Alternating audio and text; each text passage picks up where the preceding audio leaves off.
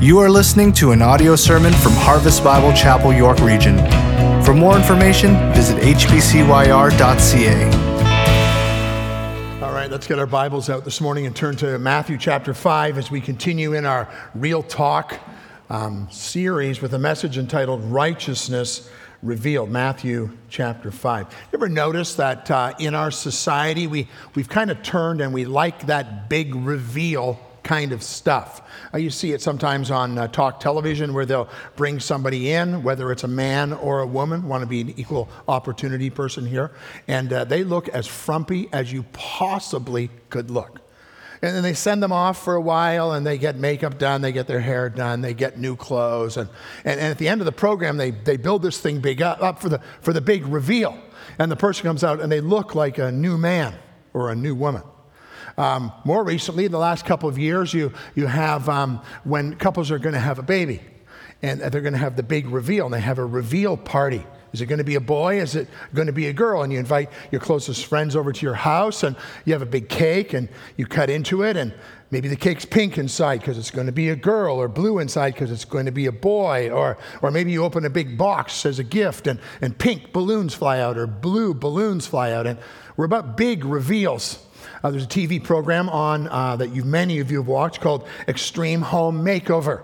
A family that's been destitute or hurt or whatever they've gone through, and, and the community is going to come around and they're going to they're going to rebuild their home. They're going to usually they tear it down and, and they rebuild it, and, and then they come back after being in Disney for a week or wherever they've been, and, and they drive in in a limo, and there's hundreds and hundreds of people who've been involved in this. How many of you have seen that on television?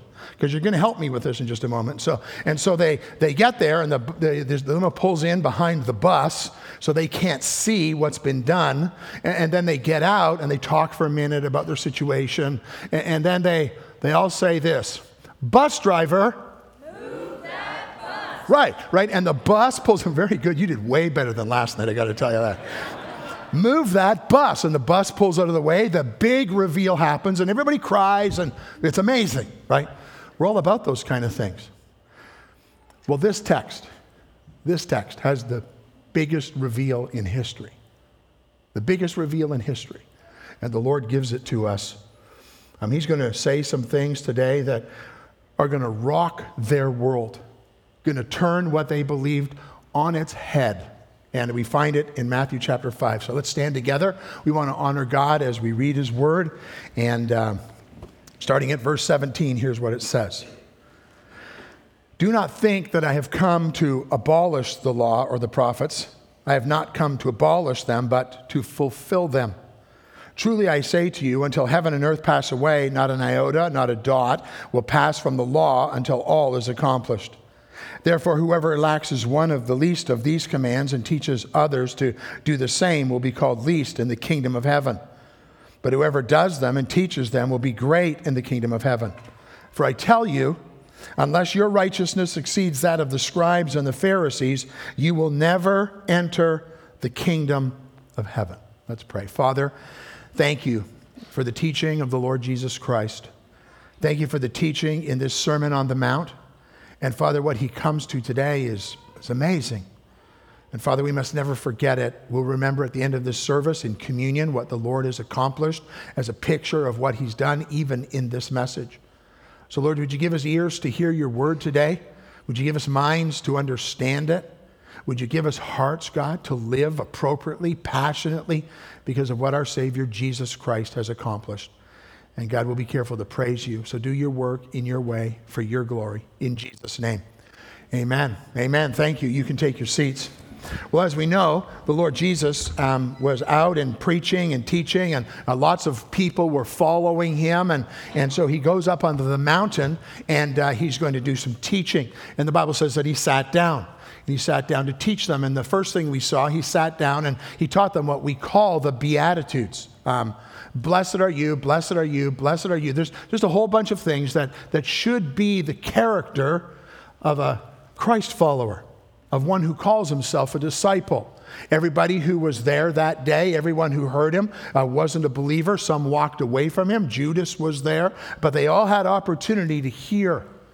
And then he goes on and he talks about us being salt and us being light. And they weren't optional things. He didn't say, go for this. He says, as a, as a disciple, this is what we are. We are salt and we are light.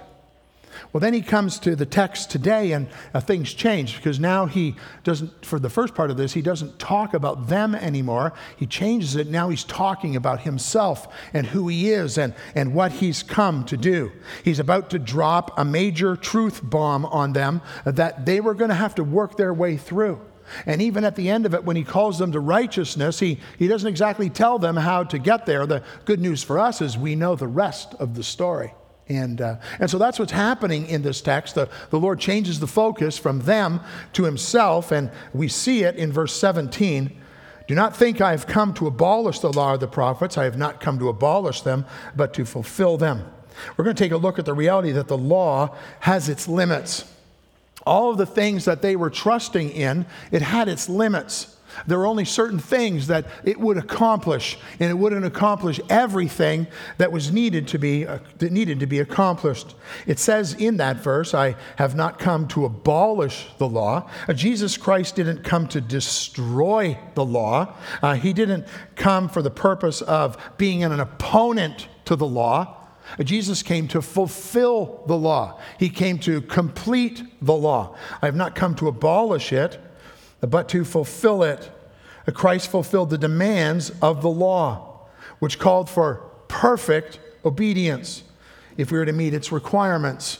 And everyone knew they couldn't perfectly do it. So no matter what you did, you knew somehow you had failed. And every you had to go back and do the sacrifices over and over again. And, and the lamb would be slaughtered every year. And because they couldn't perfectly fulfill it. And Jesus is coming to say, I didn't come to destroy all of that, I came to fulfill it. Some things we need to know about the law. The first one is the law is important. It is important. God gave the law to reveal his standard of absolute righteousness, to convict us of all our true guilt before him, so that we would seek after and realize the need for the gospel of Jesus Christ. The law is important. Now that Christ has come, we don't take everything from uh, Malachi back to the beginning in Genesis and go, I guess, guess we don't need that anymore. The Lord Jesus fulfilled all of that. That's of no importance to us anymore. That's, that's not true. The Old Testament is still important to us. There's still very much for us to learn. There's very much for us to grow in. And so don't undo and close your Old Testament and think there's nothing to learn from it the Old Testament is important. As a matter of fact, Jesus uh, goes on in this text in the Matthew chapter 5 and in verse 19, and he says this um, Therefore, whoever relaxes one of the least of these commandments and teaches others to do the same will be called least in the kingdom of heaven. But whoever does them and teaches them will be called great in the kingdom of heaven. The Old Testament is important. Understanding the laws is important. They point to something greater uh, that would come. The law and the prophets is to be understood. The law and the prophets is to be respected. It's good for teaching and remembering. We learn from the Old Testament all of those verses that point to the birth of Jesus Christ. We learn through studying Leviticus just how desperate we are and how there is no hope, and, and, and all of it is important. Now, it's fulfilled it's fulfilled in Jesus Christ. And so we don't still do the sacrifice. Jesus Christ was the sacrifice once for all for us. But it's important. It's important for a number of reasons. One of the reasons it's important is that it shows the depravity or the sinfulness of man. The law shows the sinfulness of man. Uh, when you're playing a sport and you uh, go out and you fall and you crack your elbow and it's broken, you know because of the pain and the screaming that's coming out of you. And you go to the hospital and they set your arm out and they take an x ray and, and, and they show you, see that, see, it's not supposed to be like that. Right? So the x ray demonstrates the fact that it's broken, but the x ray doesn't fix your elbow. That's kind of like what the law did. The x ray demonstrated how broken we are, but the, the, the law, the law in itself can't fix how broken we are. Um, Romans 3:10 and 11 tells us how broken we are. It's written, "None is righteous, no, not one. No one understands. No one seeks for God. Romans 3 21 to 25 says, But now the righteousness of God has been manifest apart from the law, although the law and the prophets bear witness to it, the righteousness of God through faith in Jesus Christ for all who believe. For there's no distinction, for all have sinned and fall short of the glory of God, and are justified by this grace as a gift through the redemption that is in Christ Jesus, whom God put forward as the propitiation or the satisfaction of the wrath of God by his blood to, re- to be received by faith. This was to show God's righteousness, because in his divine forbearance, he had passed over former sins. The Old Testament demonstrates for us how sinful we are, how hopeless we are from the fall of Adam uh, through to the example of David and Noah and others, all through the Old Testament. It shows how, how desperate we are and how depraved we are. The Old Testament demonstrates the righteousness of God. That's the second thing. If it shows the depravity of man, it also demonstrates the righteousness of God. Um, in Matthew 22, 37 to 40, and he said to them, This is Jesus, you shall love the Lord your God with all your heart, with all your soul, with all your mind. Uh, this is the great and first commandment. The second is like it. You shall love your neighbor as yourself. On these two command, commandments depends all of the law and the prophets. The Old Testament law, the Old Testament teaching, the Old Testament words, law and the prophets, all of it shows the righteousness of God. It shows his character. It shows the reality that he can't turn away from sin. It shows the reality that there has to be a payment. The Ten Commandments elaborates on all of that, um, but it demonstrates that God is holy and God is righteous. Here's a third thing it shows grace and the mercy of God in his righteousness and judgment toward us by way of redemption. And so the, in the Old Testament, we have this glimpse of what is going to come. We have this, this hope that's going to be there for us. And it's laid out for them so that they could um, believe and they could have hope. The people in the Old Testament came to a relationship with God in the same way you do. They came by faith. They came by faith. Um, they didn't have it all fulfilled for them. They didn't understand the end of it. God understood the perfect timeline and that Christ would come and fulfill all of those things. But the reality was that, that the law demonstrated grace and mercy and that there was hope. Here's the last one the law makes us accountable before Him. The law makes us accountable um, in Hebrews 4:13, and no creature is hidden from his sight, but all are naked and exposed to the eyes of him whom we must give an account. We're all going to stand before God, and if you study in the Old Testament, you'll see your sinfulness. If you study in the New Testament, you'll see your sinfulness. But the reality is, we're all going to give an account. Um, in Philippians 2, every knee will bow, every tongue will confess that Jesus Christ is Lord. We're going to give an account. So the law is important. The law is important. The law is also a picture. That's the second thing. The law is a picture. Um, you know, I was thinking about this in my office. Just as John was the forerunner to prepare the way for Christ, in, in a sense, the law was like that, as it was a forerunner preparing the way for Christ. John was the one who went out into the wilderness and was, was the one who was beholding and announcing that the Messiah has come, the one you've been waiting for has come. But, but the law, all of the Old Testament, was a precursor, it was a preparation for what would come in Jesus Christ. In uh, John 5 39 and 46, it says, You search the scriptures because you think that in them you have eternal life, and it's they that bear witness about me. For if you believed Moses, you would have believed me, for he, he wrote about me. And Jesus came to fulfill all that was written in the law and the prophets. And the prophets, I mean, the promises of the Old Testament, they point towards Jesus Christ. Every part of the Old Testament is pointing towards Christ. Everything from the lists of the genealogies to all the, the things we see in the law, it's all, it's all a pointing towards what's coming. It's all pointing to who Jesus is, whether to demonstrate accuracy or truth or in direct, absolute prophecy about the Lord Jesus Christ. It was all a picture It's a picture. In 2 Corinthians 1:20 it says for all the promises of God find their yes in him. Everything. It finds its answer in the Lord Jesus Christ. That's why it is through him that we utter our amen to God for his glory. It's a picture. It's a picture of the reality that the law was kept perfectly by the Lord Jesus Christ. And so they take these animals and they would uh, take them and they would take the best that they had. You took the unblemished animal, and that's what you would bring for the sacrifice. Uh, that was a picture of the Lord Jesus Christ, who was the spotless Lamb, who came and lived without reproach, who lived without sin, who lived as the perfect sacrifice. In Hebrews 10:1 it says, "For since the law was but a shadow of the good things to come instead of the true form of these realities, it can never, by the same sacrifices that are continually offered every every year, um, make perfect those who draw near." It, it, it, it could not accomplish what the Lord Jesus Christ was about to accomplish.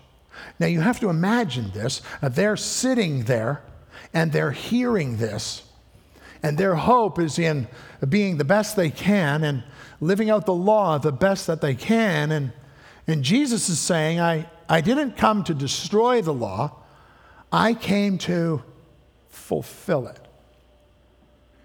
And I say to you, it's easy for us because we have the rest of the story. But they'd be pulling their hair out. They'd be shaking their heads. The religious leaders that might have been there who were learning were they're saying he's blaspheming. He's, he's claiming to be something that he's not. The law was important. The law was a picture. The law is not enough. The law is not enough. In James 2:10 it says, "Forever who keeps the whole law but fails in one point has become guilty of all of it." And so if you did 99.9% of it right and failed in just one little thing, guilty. No hope. Gone. That was the description of all of them. The law could cover your sin, but it couldn't take it away. It was only the finished work of Jesus Christ that could take away the sin of the world. Here's a few verses for you. You can jot these down. Romans 8 and verse 3 For, for God has done what the law, weakened by the flesh, could not do.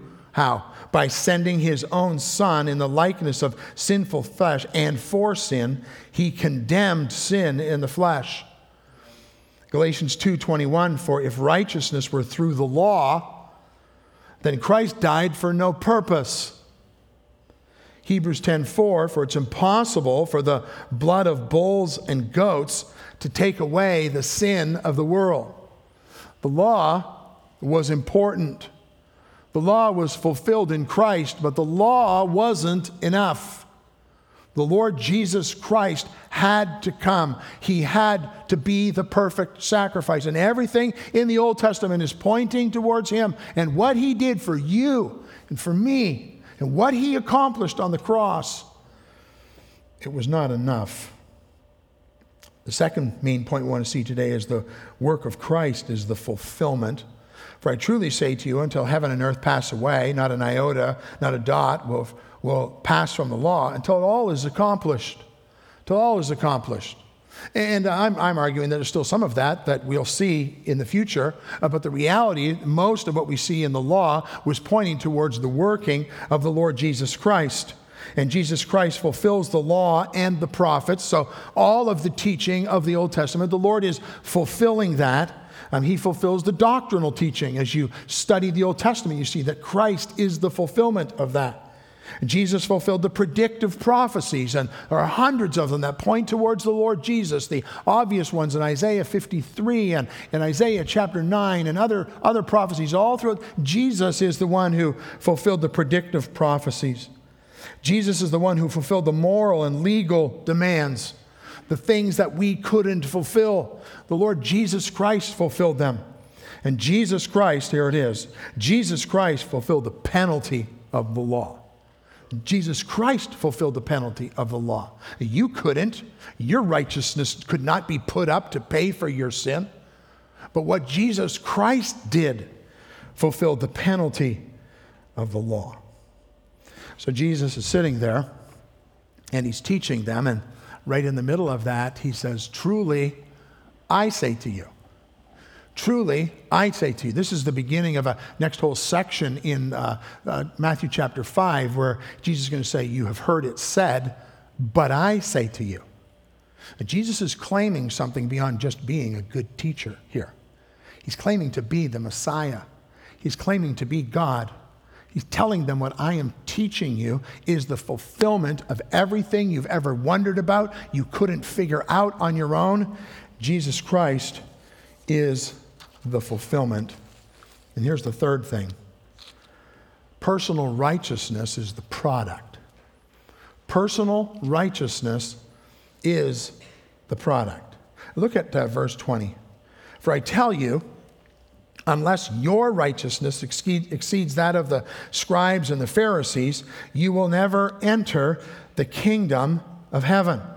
Uh, what an amazing statement that at this point, as I already said, is left unanswered for us. He doesn't, he doesn't tell them how you get this. He just says to them, unless your righteousness exceeds that of the scribes and the Pharisees, you will never enter the kingdom of heaven. So imagine them. They're sitting there and, and they think about the scribes and they think about the Pharisees. They're sitting there hearing Jesus as he's teaching, and he's, and he's, and he's like, George, unless your righteousness passes that of the scribes and the Pharisees. Adam, unless your righteousness passes the scribes and the Pharisees. Doug, unless your righteousness surpasses the scribes and the Pharisees. Ruth, unless your righteousness, and you're sitting there going, oh my word. Like those were the religious leaders. Those were the people they looked up to. Those were the ones who they saw as, as being close to God. And they'd have been left with, we're done. What hope do we have? How can we ever get to where they even are? And you're telling us our righteousness has to surpass that. And they weren't going to get the answer to that in today. They weren't going to get the answer to that in the Sermon on the Mount, not at least in this part. Uh, that was going to come later on as the Lord would teach. That would come later on as they would understand what Christ has done. But We have it so good because we know the rest of the story. So let me tell you some things about righteousness. Here's the first thing self righteousness falls short. Self righteousness always, always, always, 100% of the time falls short.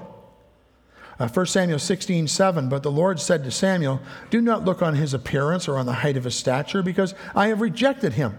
For the Lord sees not as man sees. Man looks on the outward appearance, but the Lord looks on the heart. That's a struggle we have. We always compare ourselves to what we see of people on the outside, and, and that's what they would have looked at. They'd have been looking at the righteousness of the scribes and Pharisees, or at least the perceived righteousness of the scribes and the Pharisees, and they would say, We fall so short. The dictionary definition of self righteousness is confidence in one's own goodness or righteousness, especially when we're moralistic and intolerant of the opinions and behaviors of others. We become self righteous. We think we are something. Self righteousness is often, not always, but often tied to legalism. I've got my set of rules. This is the way good Christians should live. And um, what the Pharisees did was they had the law and they knew what it said, but they wanted to make sure they didn't do that. So they added layers on top to keep them as far away from it as they could so they would never break the law. But what they did in doing so is become, they became self righteous and they became legalists.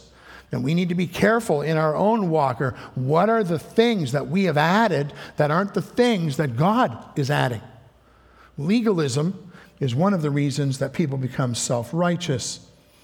But liberty can also be a way that people become self righteous. I've got freedom in Christ. Christ saved me. I basically can do whatever I want now. because Christ is in me, the hope of glory. And people go out and they've got freedom, quote unquote, to do things that go beyond even what God's word says. Self righteousness always falls short. Your righteousness will never allow you to stand before God. Not as a person who's been atoned for, not as a person who's been saved. In Isaiah 64, verse 6, Isaiah said this We have all become like one who is unclean, and all of our righteous deeds are like a polluted garment. We all fade like a leaf, and, and our iniquities, like the wind, take us away. There is none righteous, not even one. I don't believe Paul was there that day to hear this teaching. Uh, he might have been. There's no list of who was there, but I don't believe he was there. I don't think he was around at that point. Um, but when you think about him, here's what he said about himself um, in Philippians 3, verse 6 As to zeal, a persecutor of the church, as to, the right, as to righteousness, under the law, blameless, said. I had it all figured out.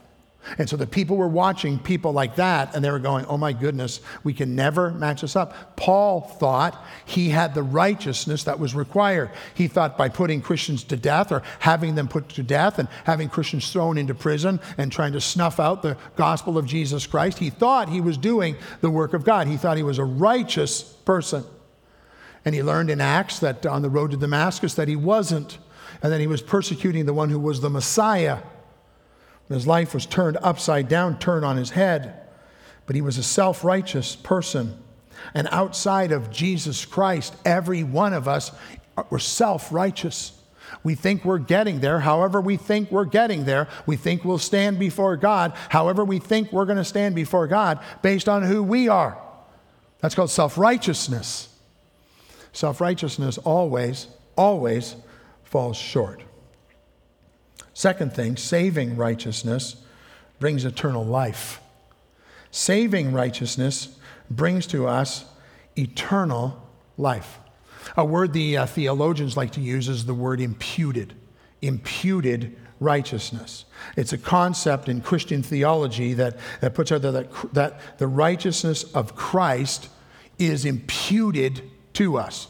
It's not a theory, it's a Bible teaching uh, but the word is a word that makes me sound more intelligent, I guess. Um, it means that in my salvation, the righteousness of Christ is put on me.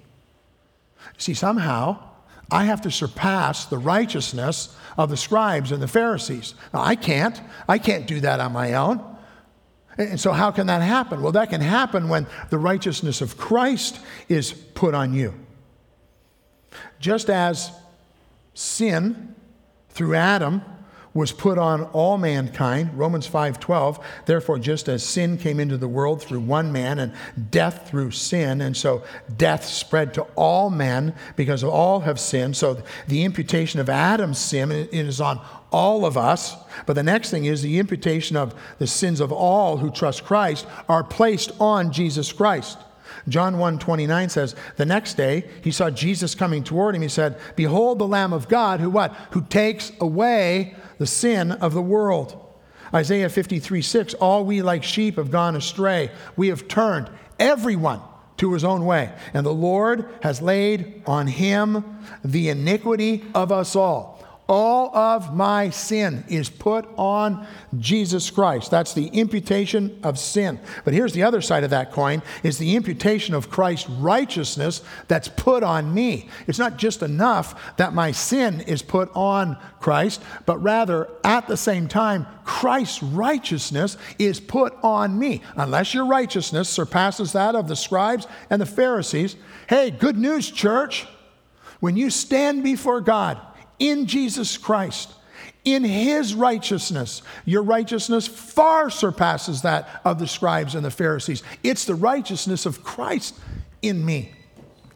Philippians 3 9 says, And be found in him, in Jesus Christ, not having a righteousness of my own that comes from the law, but that which comes through faith in Christ, the righteousness from God that depends on faith. Not righteousness that depends on works, not the righteousness that depends on trying harder. 2 Corinthians 5:21 for our sake he made him Jesus to be sin who knew no sin that in him we might become the righteousness of the righteousness of God.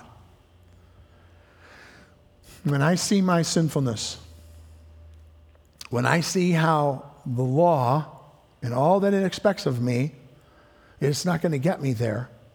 It drives me to the gospel. It drives me to the work of Jesus Christ. And many people in the room today, you've already got there. You've already come to the place of understanding. It says it happens by faith. It happens by transferring your trust from who you are and what you're doing uh, to the Lord Jesus Christ. It moves away from I'm trying harder, I'm working more, to I'm depending on the work of Christ, and I'm going to stand before God not because of who I am, but because of who He is. One day, Paul Whittingstall will stand before God, and the answer to why should I let you into my heaven, as I would say, is because I'm with Him. But the reality of that is because my sin was placed on Christ, and Christ's righteousness was placed on me. And that's the only reason we can stand before God. So if you think you're getting there based on what a good person you are, or what you've accomplished, God will look you in the eye and He's going to say, Sorry, I don't know who you are. Your righteousness does not surpass that of the scribes and the Pharisees. The righteousness of Christ is not in you. And as followers of Jesus Christ, that should that should revolutionize our thinking, our actions, our desires. Christ on the throne. And if you're here today and you've never trusted the Lord Jesus Christ, all of the good works you can muster up, all of the good things you can do, at best, they'll make you look like a scribe or a Pharisee, but they'll never get you to the place where there's a fulfillment of the work because of what Jesus Christ has accomplished for us. And the amazing thing is, Jesus Christ offers to take all of the garbage sin in my life on himself. And he offers to me all of his righteousness. And all I have to do is believe. It's a gift. If you've never trusted the Lord Jesus Christ, this is the day to trust, receive the gift for what Christ has done and what he's accomplished for you. Well, self righteousness falls short. Saving righteousness brings eternal life for us. Sanctifying righteousness leads to fruit and reward. Sanctifying righteousness. In 1 Peter 2:24 it says he himself bore our sins in his body on the tree. That's the picture of what Christ did for our salvation. That we might die to sin and live what? Live to righteousness. That's the goal of every believer. For those who think, well, I got Jesus in my heart, now I just do whatever I want, that's a really good indicator you don't really understand the gospel. This is talking about living to righteousness, not living for salvation, but living because of salvation living because of what Christ has accomplished for you. It's righteousness imputed to us, which is now lived out in our lives. When you understand my sin was placed on Christ and his righteousness is placed on me, then my desire is to live that out for the glory of God. A couple of years ago, we uh, studied Psalm 23. We took the whole summer to go through that psalm. And uh, in Psalm 23, verse 3, it says, He leads me in paths of righteousness for His name's sake.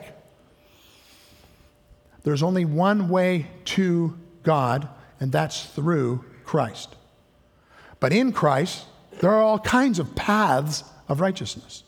There are all kinds of things. Every one of us is on a different road today. Not to salvation. There's only one road to salvation, and that's through Jesus Christ. Jesus said, I am the way, the truth, the life. No man comes to the Father except by me.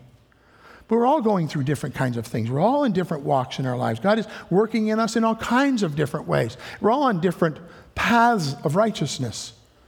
And so, what does your path of righteousness look like? The circumstances you're going through with a health situation are different than the person who's going through a I'm going to have a baby, are different from the person who's I, I, I just lost my job, or, or persons I've got some challenges in whatever it is. And all of these, God leads us and directs us, but in them we are to be righteous. We are to honor God. We are to put Him first. So when Jesus said, I didn't come to abolish the law, I came to fulfill it.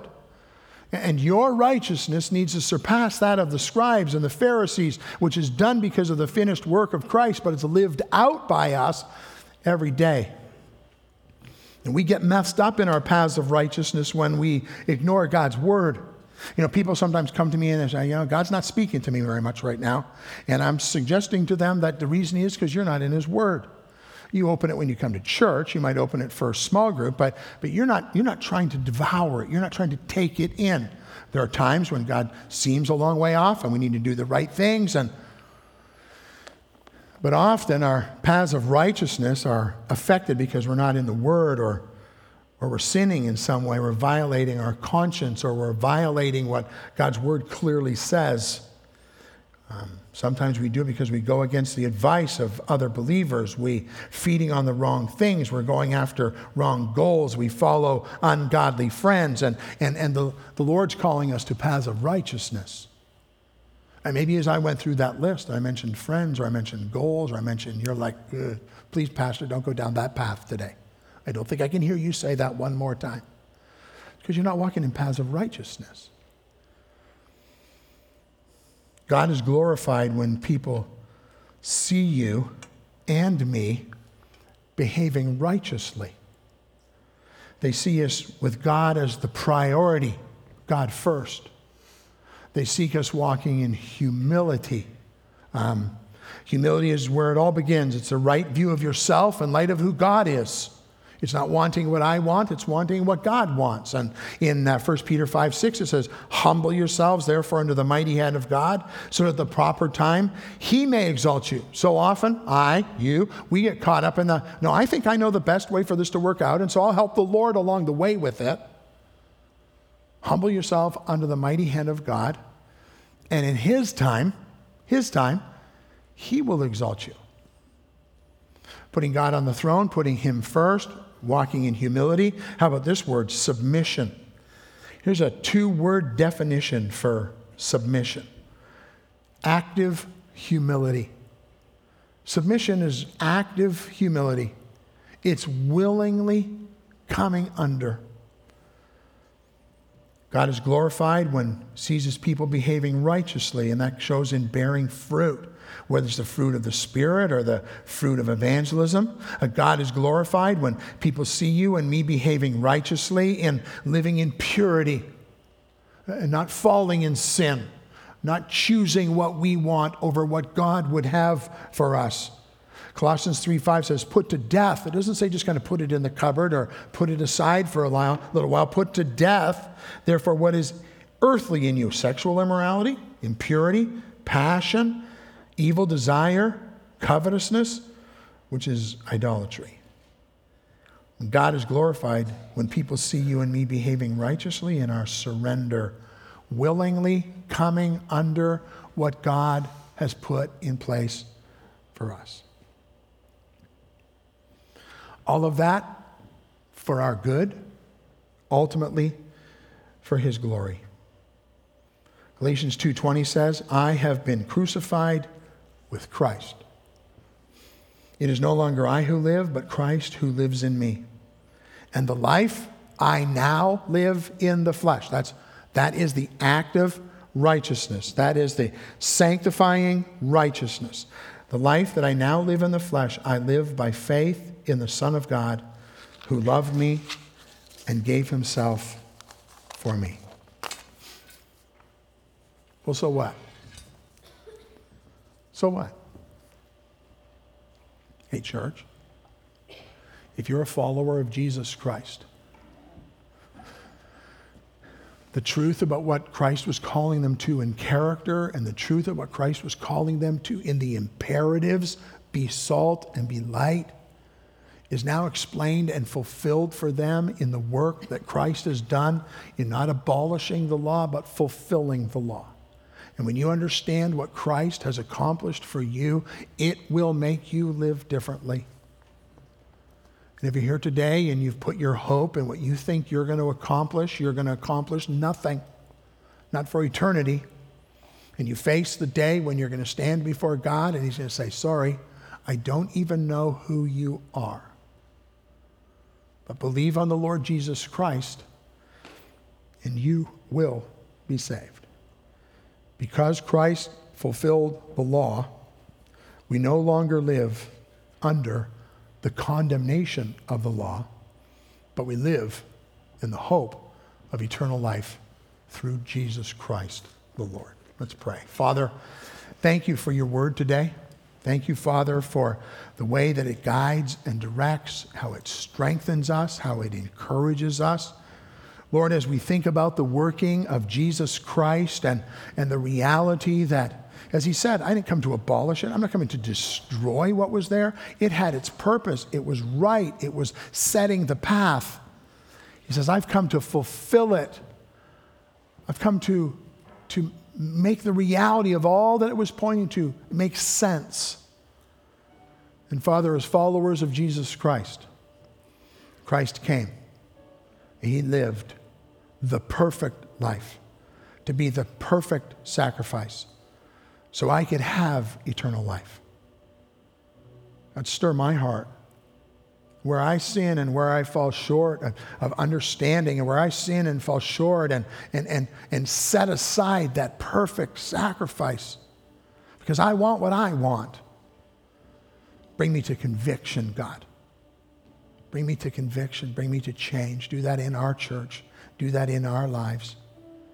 And God, for the person who's here who's never trusted Christ, this gift, this gift is free and it's available. Believe and you will be saved. Thank you for our Savior Jesus Christ and all he accomplished for us. We thank you in his precious name. Amen.